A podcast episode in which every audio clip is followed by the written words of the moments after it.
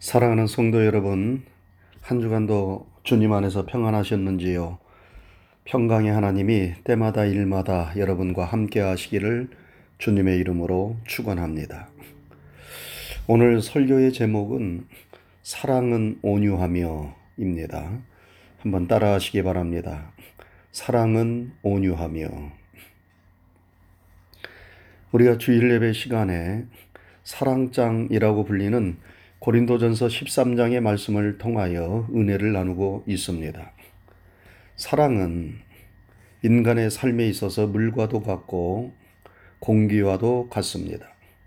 물과 공기가 없으면 우리가 살 수 없듯이 인간은 사랑이 없으면 살아도 산 것이 아닙니다. 그래서 러시아의 대문호였던 톨스토이는 인간은 무엇으로 사는가 라는 작은 소설을 통하여 인간은 사랑으로 산다고 역설하였습니다. 사랑이 인간을 인간답게 만들고 사랑이 인간의 삶을 의미 있게 만듭니다. 여러분, 우리가 왜 살아야 합니까? 우리의 삶이 왜 의미가 있고 가치가 있습니까? 그것은 우리가 누군가의 사랑을 받고 누군가를 사랑하고 있기 때문입니다. 우리의 삶 속에 사랑이 없다면 우리는 내용 없는 빈 껍데기의 삶을 살고 있는 것입니다. 그러면 사랑이 무엇입니까? 사랑은 그 내용과 의미가 너무나 방대하기 때문에 인간의 한두 마디의 말로 쉽게 정의할 수 없습니다. 그래서 바울 사도도 사랑의 특성들을 말하면서 사랑의 여러 모습들을 우리에게 말씀하고 있는 것입니다. 우리가 지난 시간에 사랑은 오래 참는 것이라는 말씀을 살펴보았습니다. 오늘은 사랑은 온유하며 라는 말씀을 살피면서 은혜를 나누고자 합니다. 여러분, 사랑은 온유합니다. 사랑하면 그 성품과 행동이 부드럽고 따뜻해집니다. 그러나 사랑하지 않거나 사랑이 식어지면 우리는 거칠게 말하고 사납게 행동합니다. 자기의 마음에 들지 않고 감정이 상하면 꼭 싸우려는 사람처럼 말하고 행동합니다. 그것은 사랑하지 않기에 온유함이 사라진 것입니다. 여러분, 온유란 무엇입니까? 온유로 번역된 헬라어 원어인 프라우스는 여러 가지 의미를 가지고 있는데 부드럽다, 친절하다, 겸손하다, 용서하다 등등의 의미를 가지고 있습니다. 사랑은 온유하다는 말씀은 사랑하면 이런 온유의 모습들이 보여지고 나타난다는 의미입니다. 여러분, 온유한 사람은 먼저 그 말과 행동이 부드럽고 따뜻하고 친절합니다. 부드러움은 살아있음의 증거입니다. 사람이 나이 들고 죽음이 가까우면 몸이 굳어지지요. 몸에서 유연성과 탄력성이 없어집니다. 그래서 죽으면 어떻게 됩니까? 나무 토막처럼 아주 딱딱해지고 맙니다. 그러나 희망으로 가득 찬 어린아기의 살결은 어떠합니까? 얼마나 부드러운지 모릅니다. 가서 얼굴을 부비면 그 부드러움 때문에 너무나 기분이 좋지요. 그래서 아기를 보면 자꾸 만지고 싶고 부비고 싶고 그런 것 아닙니까? 요즘 많은 사람들이 건강을 위하여 요가를 합니다. 요가가 어떤 운동입니까? 명상과 스트레칭을 통하여 몸과 마음을 부드럽게 하는 운동입니다. 마음이 부드럽고 몸이 부드러워야 건강한 것입니다. 그런데 우리가 사랑하면 마음이 부드러워지고 몸도 부드러워집니다. 몸과 마음에 유연함이 생깁니다. 그래서 우리가 사랑을 하면 몸과 마음이 건강해지는 것입니다. 우리는 몸과 마음이 부드러워야, 부드러워야 하지만 성도로서 우리의 심령이 또한 부드러워야 합니다. 우리의 심령이 굳어 있으면 우리는 하나님의 은혜를 받을 수 없고 매사에 불평과 불만이 쌓이게 됩니다. 그래서 성경은 우리의 마음밭을 기경하라 이렇게 말씀하지요. 굳은 마음을 제하고 부드러운 마음을 가지라고 권면합니다. 우리가 밭에 씨를 뿌릴 때 그냥 뿌리지 않습니다. 먼저 밭을 갑니다. 그래서 돌이나 잡초를 걷어내고 흙을 부드럽게 한 다음 씨앗을 뿌리는 것입니다. 길바닥처럼 단단한 땅에다 씨앗을 뿌려봤자 그 뿌리를 내릴 수 없기 때문에 아무런 소용이 없습니다. 여러분, 우리의 신앙생활이 은혜롭고 기쁘기를 원하십니까? 하나님의 말씀이 꿀과 송이꿀처럼 단 말씀으로 받아들여지기를 원하십니까? 단단하고 굳은 우리의 마음을 갈고 또 갈아서 부드러운 옥토의 마음으로 먼저 기경해야 합니다. 마음과 심령이 부드러워지지 않고는 절대로 우리가 하나님의 은혜를 받을 수 없습니다. 그래서 성경에 하나님의 말씀을 받을 때에 온유한 마음으로 부드러운 마음으로 하나님의 말씀을 받으라. 그렇게 말씀했습니다. 하나님을 사랑하고 말씀을 사랑하면 우리는 온유한 마음을 가지게 됩니다. 그래서 온유함으로 사람을 대하고 온유함으로 말씀을 대하게 됩니다. 그리고 온유한 사람은 겸손합니다. 온유와 겸손은 동전의 양면과 같습니다. 이쪽에서 보면 온유요, 반대쪽에서 보면 겸손입니다.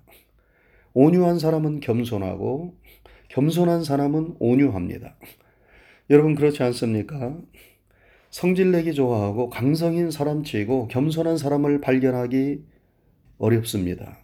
그러나 많이 알고 있어도 겸손한 사람, 많은 것을 가지고 있어도 겸손한 사람, 높은 지위에 있어도 겸손한 사람, 그 사람들을 보면 대부분 온유합니다. 온유와 겸손은 마차의 두 바퀴와 같이 함께 가는 것입니다. 그래서 온유하신 예수님은 말씀하셨지요. 나는 마음이 온유하고 겸손하다. 온유를 나타내는 히브리어 단어는 아나와입니다. 이 아나와 라는 히브리어는 굽힌다, 굴복한다, 낮아진다는 의미를 가지고 있습니다. 온유가 무엇입니까? 온유는 자기를 낮추는 것입니다. 자기를 굴복시키는 것입니다. 하나님의 뜻에 자기를 낮추고 굴복시키는 사람이 곧 온유한 사람입니다. 여러분 온유하신 예수님은 언제나 하나님의 뜻을 조차 사셨습니다. 하나님의 뜻을 조차 이 세상에 오셨고 하나님의 뜻을 조차 섬기는 삶을 사셨으며 하나님의 뜻을 조차 십자가에서 자신을 내어 주셨습니다. 십자가를 지시기 전 게세만의 동산에 오르신 예수님은 피땀 흘리며 기도하셨지요. 아버지여 할 수만 있으면 이 잔을 내게서 옮기시옵소서. 그러나 예수님의 기도는 거기에서 끝나지 않으셨습니다. 그러나 내 원대로 마옵시고 아버지의 원대로 하옵소서. 예수님은 자신의 뜻을 하나님의 뜻에 굴복시키셔서 우리를 대속하시기 위하여 십자가를 지시고 고난을 당하신 것입니다. 교만한 사람은 절대로 자기의 뜻을 하나님의 뜻에 굴복시키지 않습니다. 자기의 생각과 뜻대로 고집하며 살아갑니다. 자기를 절대로 낮추거나 희생하거나 죽이려 하지 않습니다. 그런데 여러분, 사랑하면 사람이 변합니다. 그렇게 고집 세고 교만하고 자기밖에 모르는 사람이 한없이 부드러워지고 상대방을 먼저 배려하고 양보하고 자신을 낮추는 사람이 됩니다. 사랑하니까 온유해지는 것입니다. 사랑의 힘이 사람을 변화시키는 것입니다. 사랑이 사람을 부드럽게 만들고 따뜻하게 만들고 친절하게 만들고 겸손하게 만드는 것입니다. 그러므로 우리가 온유한 사람이 되기를 바란다면 우리는 먼저 사랑으로 풍성한 사람이 되어야 하는 것입니다. 한 가지 더 온유란 무엇입니까? 온유는 용서하고 화평한 것을 의미합니다. 온유한 사람은 다른 사람과 싸우려고 하지 않습니다. 원수를 원수로 갚으려 하지 않습니다. 미움을 미움으로 갚으려 하지 않습니다. 악을 악으로 갚으려 하지 않고 선으로 악을 이깁니다. 우리가 사랑하면 이런 온유한 마음을 가지게 됩니다. 그래서 서로를 극률히 여기면서 서로를 용서하고 화평을 도모하게 됩니다. 여러분, 우리의 구주가 되시는 예수님은 사랑이시기에 온유하셨어요. 그래서 우리의 많고 많은 허물과 죄를 용서해 주시고 우리를 하나님과 화목하도록 만들어 주셨습니다. 하나님은 말씀하십니다. 오라, 우리가 서로 변론하자. 너희 죄가 주홍 같을지라도 눈과 같이 희어질 것이요 진홍같이 붉을지라도 양털같이 되리라. 사도 요한은 요한 일서에서 만일 우리가 우리의 죄를 자백하면 저는 미쁘고 의로우사 우리의 죄를 사하시고 모든 불의에서 우리를 깨끗게 하실 것이요 라고 말씀했습니다. 여러분 우리는 이 온유하신 하나님의 은혜로 온유하신 예수님의 공로로 우리는 죄 사함을 받고 하나님과 더불어 화평을 누리게 되었습니다. 여러분 사랑은 온유합니다. 그래서 우리가 서로 사랑하면 서로를 극률히 여기게 되고 서로를 용서하고 화평을 도모하게 되는 것입니다. 사랑하는 성도 여러분, 우리는 온유해야 합니다. 우리가 왜 온유해야 합니까? 그것은 하나님께서 온유한 자에게 복을 약속하셨기 때문입니다. 온유한 자에게 어떤 복이 있습니까? 먼저 온유한 자에게 하나님은 평안의 복을 약속하셨습니다. 시편 37편에 보면 온유한 자는 풍부한 화평으로 즐기리로다 하였습니다. 온유한 자가 풍부한 화평으로 즐긴다는 이 말씀은 하나님께서 온유한 자에게 넘치는 평안을 주신다는 의미입니다. 여러분, 우리가 행복하려면 무엇보다도 우리의 마음이 평안해야 합니다. 우리가 잘 먹고 잘 사는 일도 중요하지만 우리의 마음이 평안하지 못하다면 우리는 절대로 행복할 수 없습니다. 그래서 성경 잠언서에 마른 떡 한 조각만 있어도 화목하는 것이 육선이 집에 가득하고 다투는 것보다 나으니라 이렇게 말씀한 것 아니겠습니까? 그런데 하나님은 누구에게 풍부하고 풍성한 평안을 주신다고 약속하셨습니까? 온유한 자에게 풍부한 평안, 풍성한 평안을 주신다고 약속하셨습니다. 마음이 부드러운 자, 마음이 겸손한 자, 용서하는 마음을 가진 자에게 하나님이 주시는 풍부하고 풍성한 평안이 임합니다. 그러므로 우리는 우리 자신의 행복을 위해서라도 사랑으로 온유한 사람이 되어야 하는 것입니다. 그리고 하나님은 온유한 자에게 땅을 기업으로 주신다고 약속하셨습니다. 시편 37편에 온유한 자들은 땅을 차지하며 라고 말씀하셨고 예수님도 산상수훈을 통하여 온유한 자는 복이 있나니 저희가 땅을 기업으로 받을 것이미요 이렇게 말씀하셨습니다.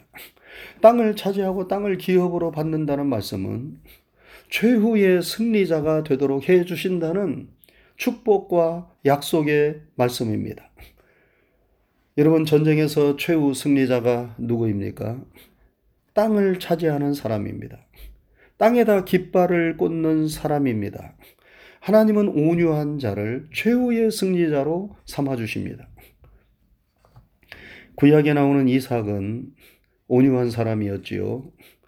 그래서 하나님이 그를 축복하셔서 농사를 지으면 백배의 수확을 거두도록 하셨고 그를 창대하고 왕성하여 거부가 되게 하셨습니다. 그를 시기하여 블레셋 사람들이 그의 우물을 막으면 그는 다투거나 싸우려 하지 않고 다른 곳에 가서 우물을 팠습니다. 그러면 또다시 생수가 터져 나옵니다. 그러면 또 블레셋 사람들이 와서 시비를 걸고 우물을 메웁니다. 그러면 이삭은 또 다른 곳으로 가서 우물을 팝니다. 그러면 또 물이 솟구쳐 나옵니다. 이런 일이 세 번이나 반복되었습니다. 아무리 이삭을 망하게 하려고 해도 이삭은 망하지 않습니다. 죽이려 해도 죽지 않습니다. 하나님이 온유한 이삭과 함께 하셨기 때문입니다. 결국은 블레셋 왕 아비벤렉이 이삭을 찾아와 말하지요. 여호와께서 너와 함께 계심을 우리가 분명히 보았노라. 우리와 더불어 화평하자. 너는 여호와께 복을 받은 자니라. 온유하였던 이삭이 결국은 최후의 승리자가 되었습니다. 그가 땅을 차지하였고 풍부한 화평을 누렸으며 원수들이 굴복하며 존경하는 사람이 되었습니다. 그는 온유함으로 이 모든 축복을 받아 누렸던 것입니다. 사랑하는 성도 여러분, 사랑은 온유합니다. 우리가 사랑할 때 온유한 사람이 될 수 있습니다. 그리고 우리가 온유한 사람이 되면 하나님께서 그 사람을 축복해 주십니다. 우리가 거칠고 사나워야만 승리자가 되는 것이 아닙니다. 진정한 승리자는 하나님이 함께하는 사람입니다. 온유한 자와 하나님은 함께 하십니다. 하나님의 사랑, 우리 예수님의 사랑이 우리에게 넘쳐서 우리도 사랑으로 온유함을 나타내고 하나님이 주시는 평안함과 최후의 승리를 누릴 수 있기를 주님의 이름으로 축원합니다. 아멘. 기도하겠습니다. 거룩하신 하나님 아버지 감사합니다. 한 주간 동안도 주님의 크신 은혜와 사랑 가운데 저희들과 함께 하시고 저희들을 지켜주시고 인도하신 것 감사합니다. 오늘 거룩한 주일을 맞이하여 하나님 앞에 우리의 마음과 정성을 다하여 예배하게 하시고 또 하나님의 말씀을 통하여 영혼의 양식을 삼고 삶의 지표와 길과 등대로 삼게 하신 것 감사를 드립니다. 오늘 주신 하나님의 진리와 생명의 말씀을 우리 마음판에 잘 새기게 하시고 이 말씀을 붙잡고 우리도 온유한 자가 되어서 참으로 승리자가 되게 하여 주옵시고 하나님이 주시는 넘치는 평안의 복을 받을 수 있도록 인도해 주옵소서. 우리가 사랑이 있어야 온유한 자가 될 수 있다고 오늘 또 말씀을 통하여 우리에게 가르쳐 주셨사오니 우리에게 우리 하나님의 사랑, 우리 예수님의 십자가의 사랑이 넘치게 도와주셔서 그 사랑으로 우리의 성품이 부드러워질 수 있도록 도와주시고 우리의 모든 삶이 겸손할 수 있도록 도와 주옵시고 우리가 늘 주님과 함께 승리하는 삶을 살아갈 수 있도록 인도하여 주시옵소서. 한 주간 동안도 우리 성도들의 모든 심령과 가정과 자녀들과 범사와 출입을 주님께서 지켜주시고 주님의 은혜 안에서 사랑 안에서 온유함을 나타내며 승리하는 한 주간을 보내게 하시옵소서. 감사를 드리오며 예수님 귀하신 이름 받들어 간절히 기도드리옵나이다. 아멘.